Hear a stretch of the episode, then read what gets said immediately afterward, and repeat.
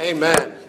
And if you have a Bible, let me invite you to turn with me to 1 Timothy chapter 5. 1 Timothy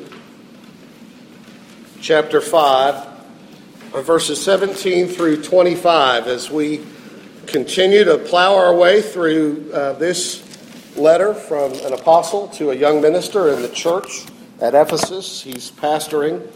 Tonight we have come in our study uh, again for a second week to a passage about elders and even church government by elders.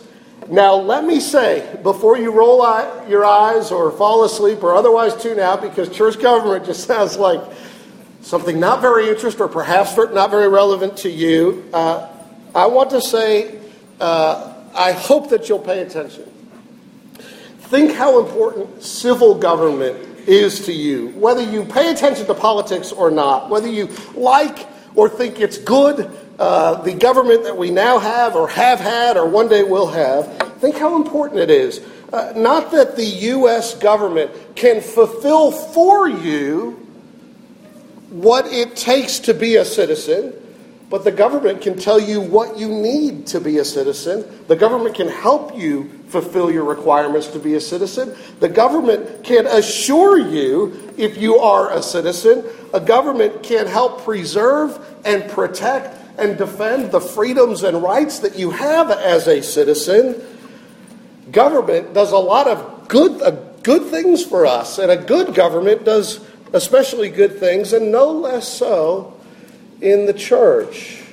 A good church government can help us be a healthy people and help us really enjoy the rights and responsibilities and freedoms that we have as the people of God. And, and bad government can, can really hurt us. Uh, so, uh, for some of us who have various uh, political passions and interests in government, I hope that we will cultivate uh, at least as much interest and concern for the, the good government of God's church as we do the government of the lands in which we live. And, and, and it affects all of us, whether we think about it or not. So, how does a healthy church function? How should a church be led? Who should lead it? What structures should be in place to hold leadership accountable to God and one another? These are some of the issues we're reading about in Timothy. Let me invite you to give your attention to God's word and learn from it. 1 Timothy chapter 5 Tonight, we'll pick up the reading back at verse 17 and then continue it through 25, uh, hearing again some words from last week and then Paul's extension of it. This is the Word of God. Let the elders who rule well be considered worthy of double honor, especially those who labor in preaching and teaching. For the scripture says, You shall not muzzle an ox when it treads out the grain, and the laborer deserves his wages. Do not admit a charge against an elder except on the evidence of two or three witnesses. As for those who persist in sin, rebuke them in the presence of all, so that the rest may stand in fear. In the presence of God and of Christ Jesus and of the elect angels, I charge you to keep these rules without prejudging, doing nothing from partiality. Do not be hasty in the laying on of hands, nor take part in the sins of others. Keep yourself pure. No longer drink only water, but use a little wine for the sake of your stomach and your frequent ailments. The sins of some men are conspicuous, going before them to judgment, but the sins of others appear later. So also good works are conspicuous, and even those that are not cannot be hidden. Amen. This is God's word. May He shape us by it. Let's look to Him in prayer. Father in heaven, I pray that you would bless your church tonight, mold and shape us by this word for the glory of Christ and for the blessing of his people. In Jesus' name I ask it. Amen. There's a 1952 speech by Noah S. Soggy Sweat Jr., a young lawmaker from Mississippi, on the subject of whether Mississippi should continue to prohibit or legalize alcoholic beverages. Here's what he said My friends, I had not intended to discuss this controversial subject at this particular time. However, I want you to know that I do not shun controversy. on the contrary, I will take a stand on any issue at any time, regardless of how fraught with controversy it might be. You have asked me how I feel about whiskey. All right? Here is how I feel about whiskey. If, when you say whiskey. You mean the devil's brew, the poison scourge, the bloody monster that defiles innocence, dethrones reason, destroys the home, creates misery and poverty, yea, literally takes the bread from the mouths of little children? if you mean the evil drink that topples the Christian man and woman from the pinnacle of righteous, gracious living into the bottomless pit of degradation and despair and shame and helplessness and hopelessness, then certainly I am against it. But if when you say whiskey, you mean the oil of conversation, the philosophic wine, the ale that is consumed when good fellows get together, that puts a song in their hearts and laughter on their lips and the warm glow of contentment in their eyes, if you mean Christmas cheer, if you mean the stimulating drink that puts the spring in the old gentleman's step on a frosty, crispy morning, if you mean the drink that enables a man to magnify his joy and his happiness and to forget, if only for a little while, life's great tragedies and heartaches and sorrows, if you mean that drink, the sale of which pours into our treasuries untold millions of dollars, which are used to provide tender care for little crippled children. I'm sorry. it's tough to be a politician. Our blind, our deaf, our dumb, our pitiful, aged, and infirm to build highways and hospitals and schools, then certainly I am for it. This is my stand. I will not retreat from it. I will not compromise. I've long wanted to work that into a sermon. Why did I work that into this sermon, you ask? What does that have to do with Paul's speech here? Well, Paul is telling Timothy to drink a little wine, and he is telling him, and don't be a politician who shrinks from taking a stand on difficult issues and who tells anyone what they want to hear. don't be that kind of politician. Because verse 21 and 25, back to the Bible, uh, is an extension of what verses 17 to 20 uh, spoke of last week. Let me take a little bit of time to remind you of what he said there and apply that. And then we'll see the cautions that he adds to it at verse 21 to 25. So I want to do half our time on the context of 21 to 25, thinking again about 17 to 20. And then I want to do half our time on the cautions of verses 21 to 25. Context and caution. First, the context. Last week we saw, verse 17 to 20, three things. Paul says in verses 17 and 18 pay respect and remuneration to hardworking elders. Show them double honor, he says, especially those who labor in preaching and teaching. Why? Because, well, the Old Testament teaches that you shouldn't muzzle an ox when it treads out the grain. No less should you treat your, your elders than you do your domestic animals. And because Jesus, he says, quoting Luke 10, says the laborer is worthy of his wages. And then in verse 19, he says the second thing protect the good reputation of elders. It's easily damaged, we said last week. So don't listen to spurious or unsubstantiated charges against an elder, and don't receive an accusation of an, against an elder unless there are two or three witnesses. So be careful with and protect and guard the good reputation of elders. But that doesn't mean you do that at all costs. Verse 20, he says, publicly rebuke elders who persist in sin.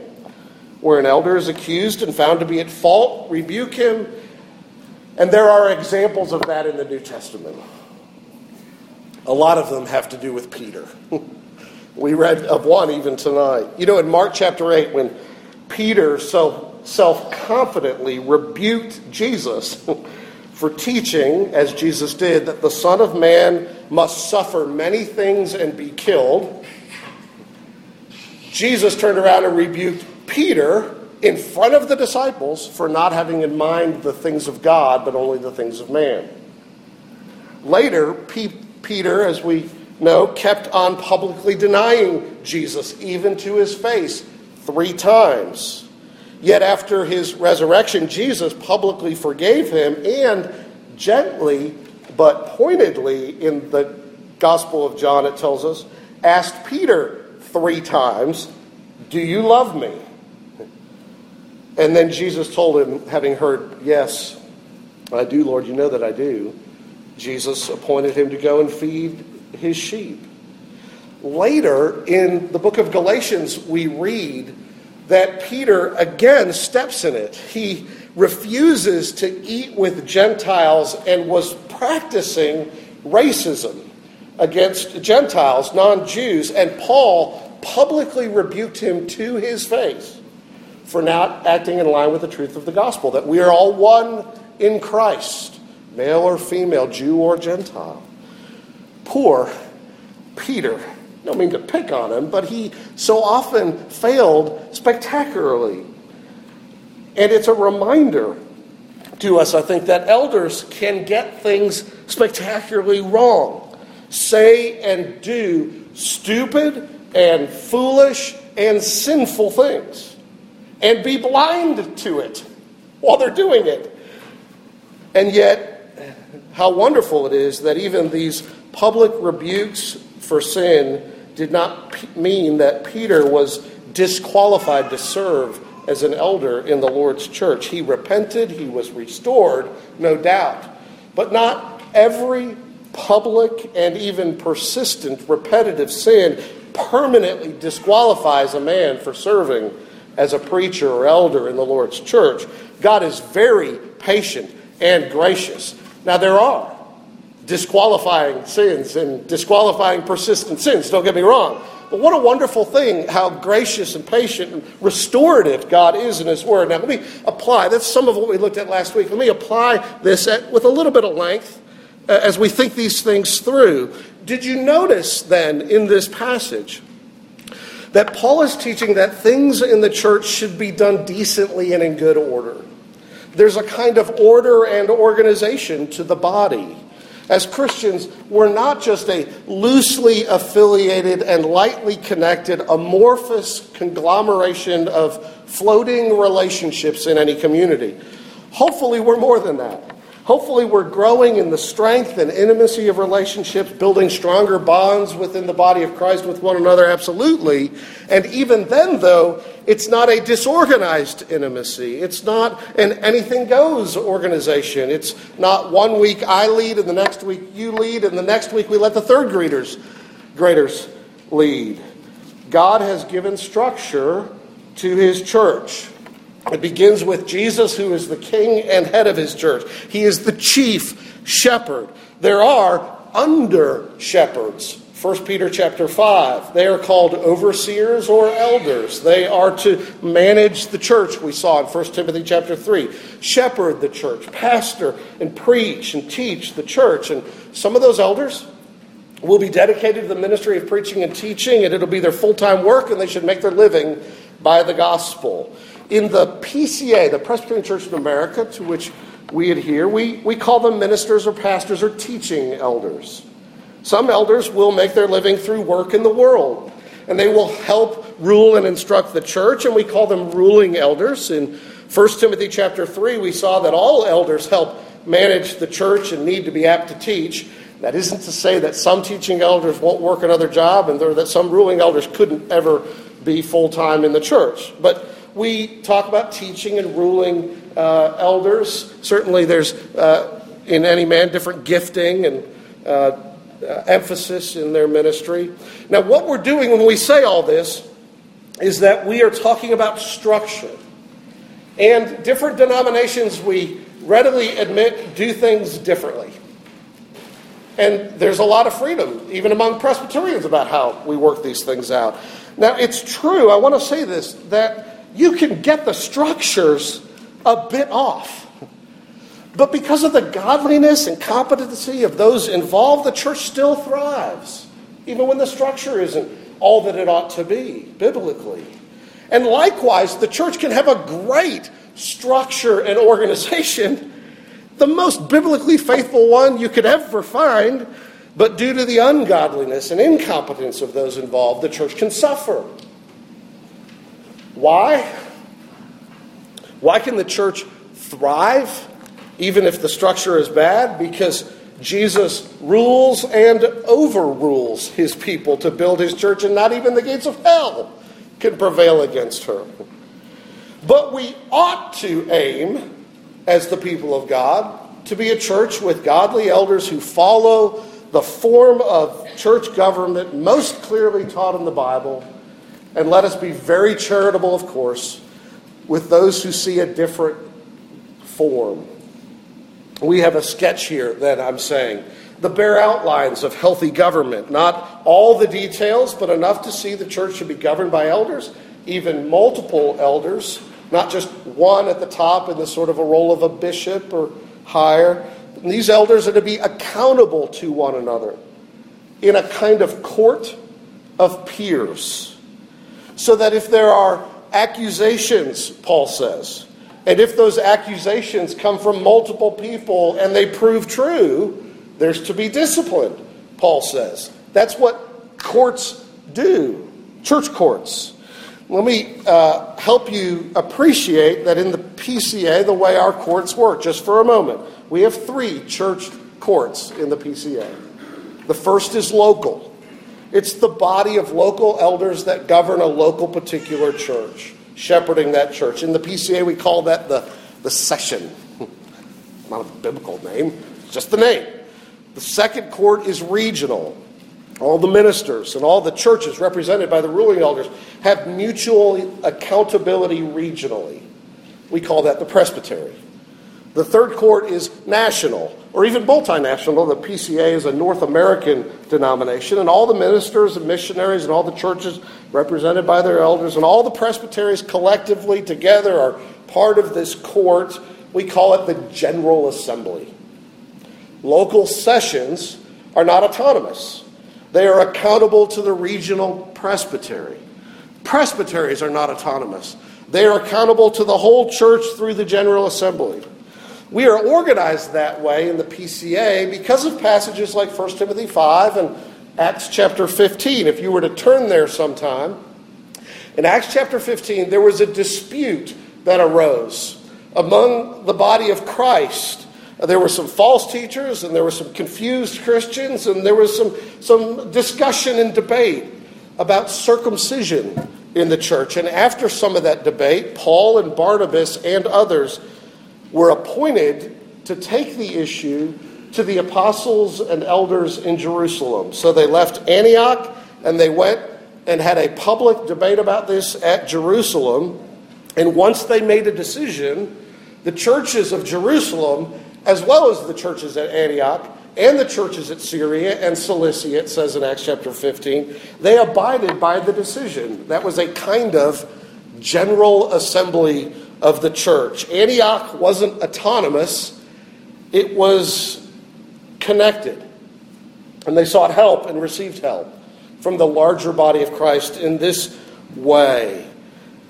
And so, likewise, the local church ought to be connected with other local churches in some way, shape, and form, and there should be mutual accountability and responsibility. And this is how we do it in the PCA.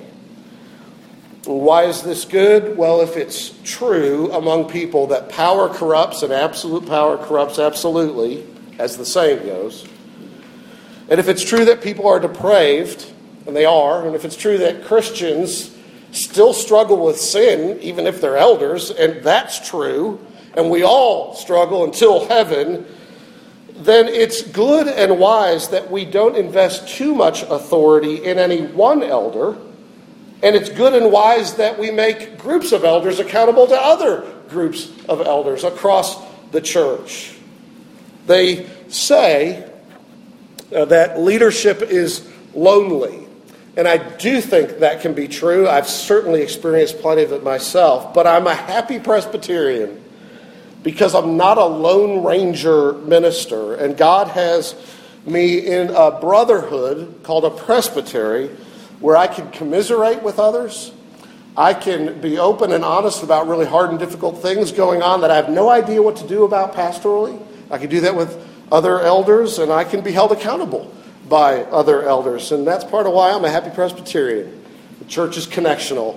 And that's the context, that's the background of what Paul is saying here about holding elders accountable for things. And so that's the context of what he then says in verses 21 to 25, where we'll spend the last half of our time. And I'll highlight three things that he says. What does Paul do or add to this discussion in verses 21 to 25? He adds three uh, or cautions in three ways. At verse 21, he says, Don't prejudge or show favoritism to accused elders. Verse 22 and 24 and 25 flow into this. Don't be hasty for new elders. And at verse 23, I think as a bit of an aside, but no less important, don't neglect your health as an elder. Three things don't prejudge or show favoritism, don't be hasty, and don't neglect your own health, is what Paul counsels Timothy. Let's think about these three things then. First, verse 21, notice how he puts it. Um, I'm sorry, verse 20. As uh, back to verse 21.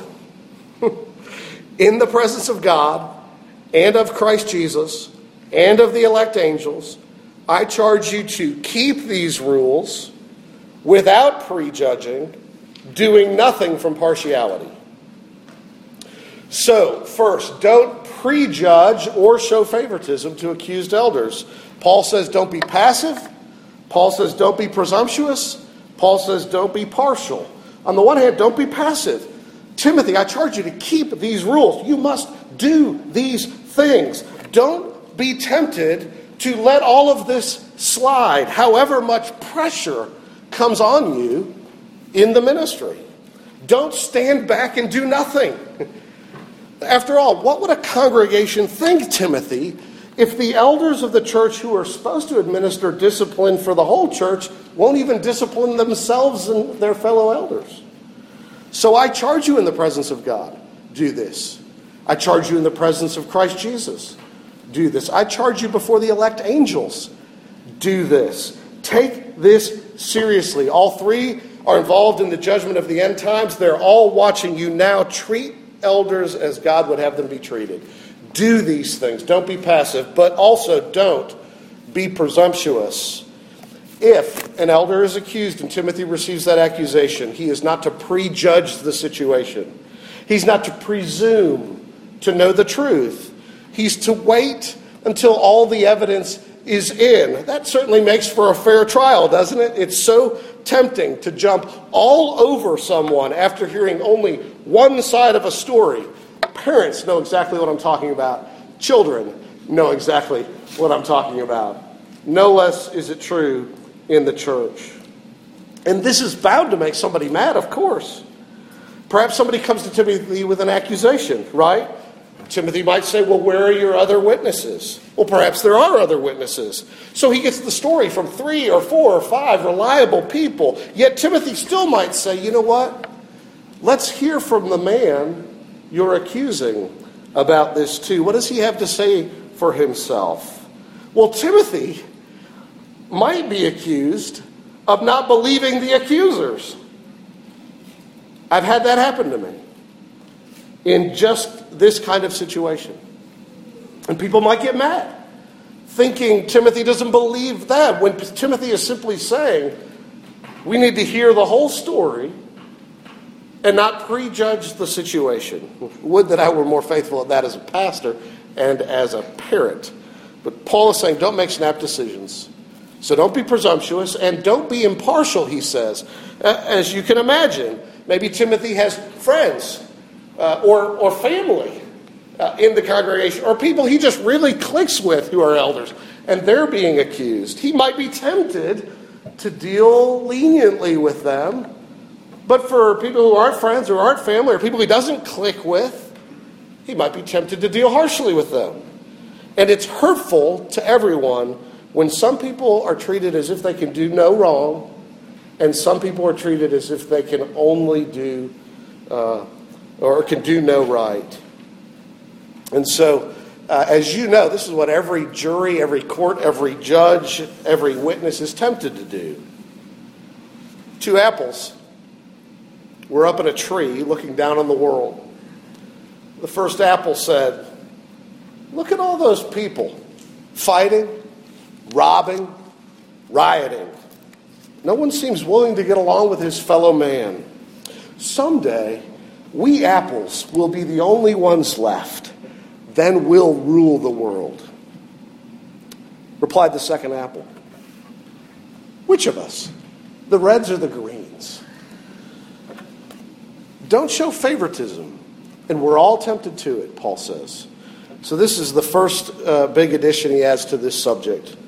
Uh, don't be passive, don't be presumptuous, don't be partial. The second thing he says is verse 22 don't be hasty for new elders in the church. Do not be, he says, hasty, verse 22, in the laying on of hands, nor take part in the sins of others. Keep yourself pure. Now, what's he talking about here? Well, he talks about laying on of hands. Now, what's that? It was part of the ordination service for a man being set apart or ordained as an elder or minister. You may remember in 1 Timothy 4, verse 14, or you can look back just the next chapter, that Timothy had been ordained and hands had been laid on him, and he'd actually received a gift by the Holy Spirit during the laying on of hands of the council of elders or of the, the presbytery. So he's talking here about this ordination. What's going to happen here, and this is how it goes, generally speaking, in the PCA world, is that other presbyters, other elders, having examined a man for ministry, having looked at his theology, is he sound in the faith? Having looked at his character, having looked into his marriage and his home life, does he manage these things well? Does he have good relationship with outsiders? Having tested this man's gifts and his aptitude to teach, having heard his sense of call, does he aspire to this work? And, and has he been approved uh, by others for this work? They uh, would likewise approve him if he's qualified and gifted and godly for the work. And then they would meet with him and they would set him apart. They would put their hands on him and pray for him. Many branches of the Lord's church has, have done this, and we do it in our denomination too. And Paul, here, speaking of this laying on of hands, cautions us don't be too quick to set people apart as ruling and teaching elders. You remember back in 1 Timothy 3, he talked about one of the qualifications is that an elder not be a new believer. Not somebody so young in the faith uh, that um, they're tripping all over themselves. Don't enroll them into the training program and get them as quickly as possible into positions of leadership in the Lord's church. Uh, but wait, let time uh, work. Let the Holy Spirit sanctify. Let them show maturity and stability in the faith. If you're too quick about it, Timothy, Paul warns, and that person is later discovered to be unqualified or ungodly or even just too young to bear the weight of responsibility and they, they fall into temptation or otherwise fall into sin, then he says you will share in their sins. You'll, you'll I think he say you'll bear some measure of responsibility for bringing them into the state of affairs and circumstances that should have never happened in the first place. And the best way to prevent the public rebuke of elders is to be careful about those who are ordained in the first place to that office. And for all of us then to pray for them. So Paul says, go slowly, allow time for fruit to be born in the lives of people. Verse 24, 25. The sins of some are conspicuous, going before them to judgment. The sins of others appear later. It's the iceberg principle. Nine tenths of a person is sometimes buried under the water, and we have very little sense in the short term of what a person really is like. It's hidden from view. So So there may be patterns of sin present in a person's life, and we just don't see them. They, they're not immediately obvious. Sometimes they are. But sometimes they're not immediately obvious. So it is with good fruit as well. Some things are immediately obvious, he says. So also good works are conspicuous. And he says even those that aren't cannot remain hidden. Over time they become visible. So his point is be patient, don't be in a hurry, and if you get in a hurry, you might ordain unqualified men, or you might overlook qualified men.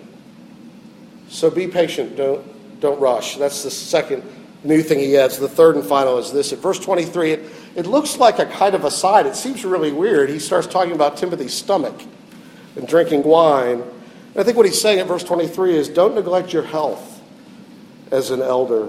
No longer drink only wine, verse 23, but use a little, I mean, uh, only water, but use a little wine for the sake of your stomach and your frequent ailments. Why verse 23? Well, one reason is that he had just said he didn't want them to share in the sins of others, so he says, keep yourself pure. And Timothy might have taken that and heard that to be a confirmation of his practice of abstaining completely from wine, which apparently he was doing. So Paul has to tell him to drink a little bit of wine. Timothy may have, may have seen elders who were drinking too much and who were getting drunk. And Timothy may have said, I therefore will drink nothing at all. And it was harming his health. And Paul wants his conscience to be at liberty, to be free, to drink some wine with his water. It won't make you impure, he's saying to him. But there's another reason. Wine was known for its medicinal qualities. It would have helped, certainly, to purify water that had been improperly purified, and they didn't have the systems in place that we do. And it had other positive medicinal effects. And Timothy had a weak constitution. He was often sick, Paul says, and his stomach couldn't evidently handle uh, the bacteria in the unclean water. And uh, Paul is saying, Timothy, I don't want you to just care for people's souls. I, I want you to care for your own body, that you can be a good minister and helpful to people.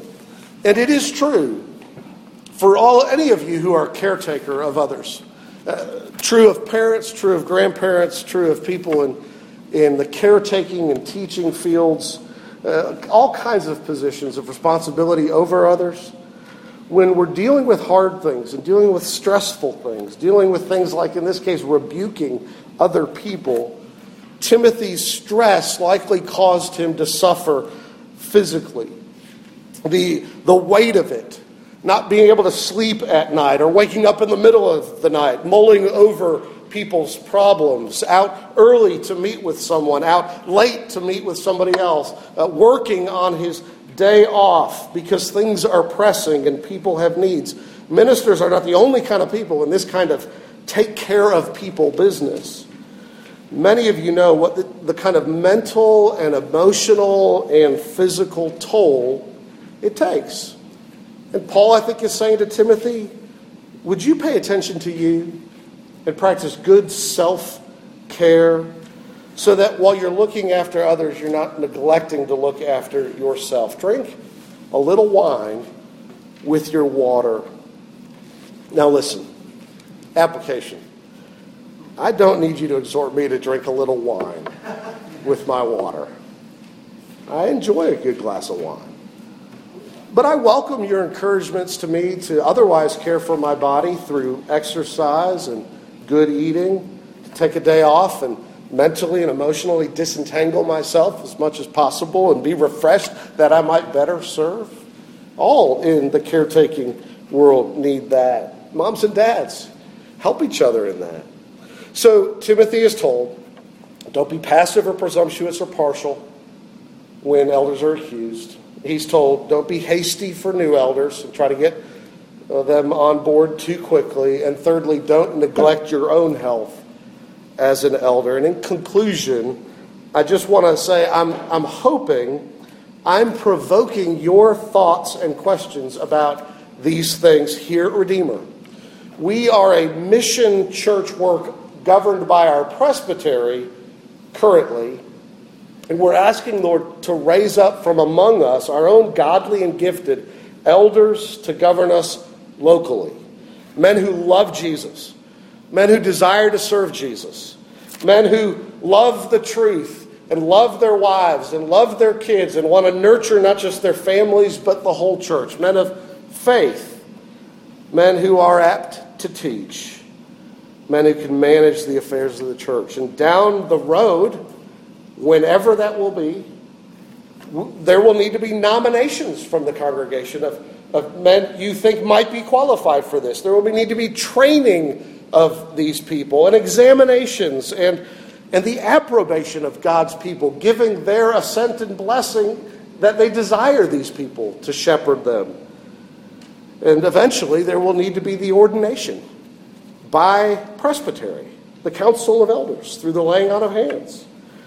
There is no certain timeline for this here at Redeemer. We're asking the Lord for it, and I'm more than happy to speak with you about these issues and answer questions you may have. May the Lord have his way with us as he builds his church, his bride, whom he loves and gave his life for. Let's pray. Father in heaven, we pray that you would bless and build your church. Uh, watch over, protect, and defend her. Uh, help us uh, be our king and head. In Jesus' name I pray. Amen.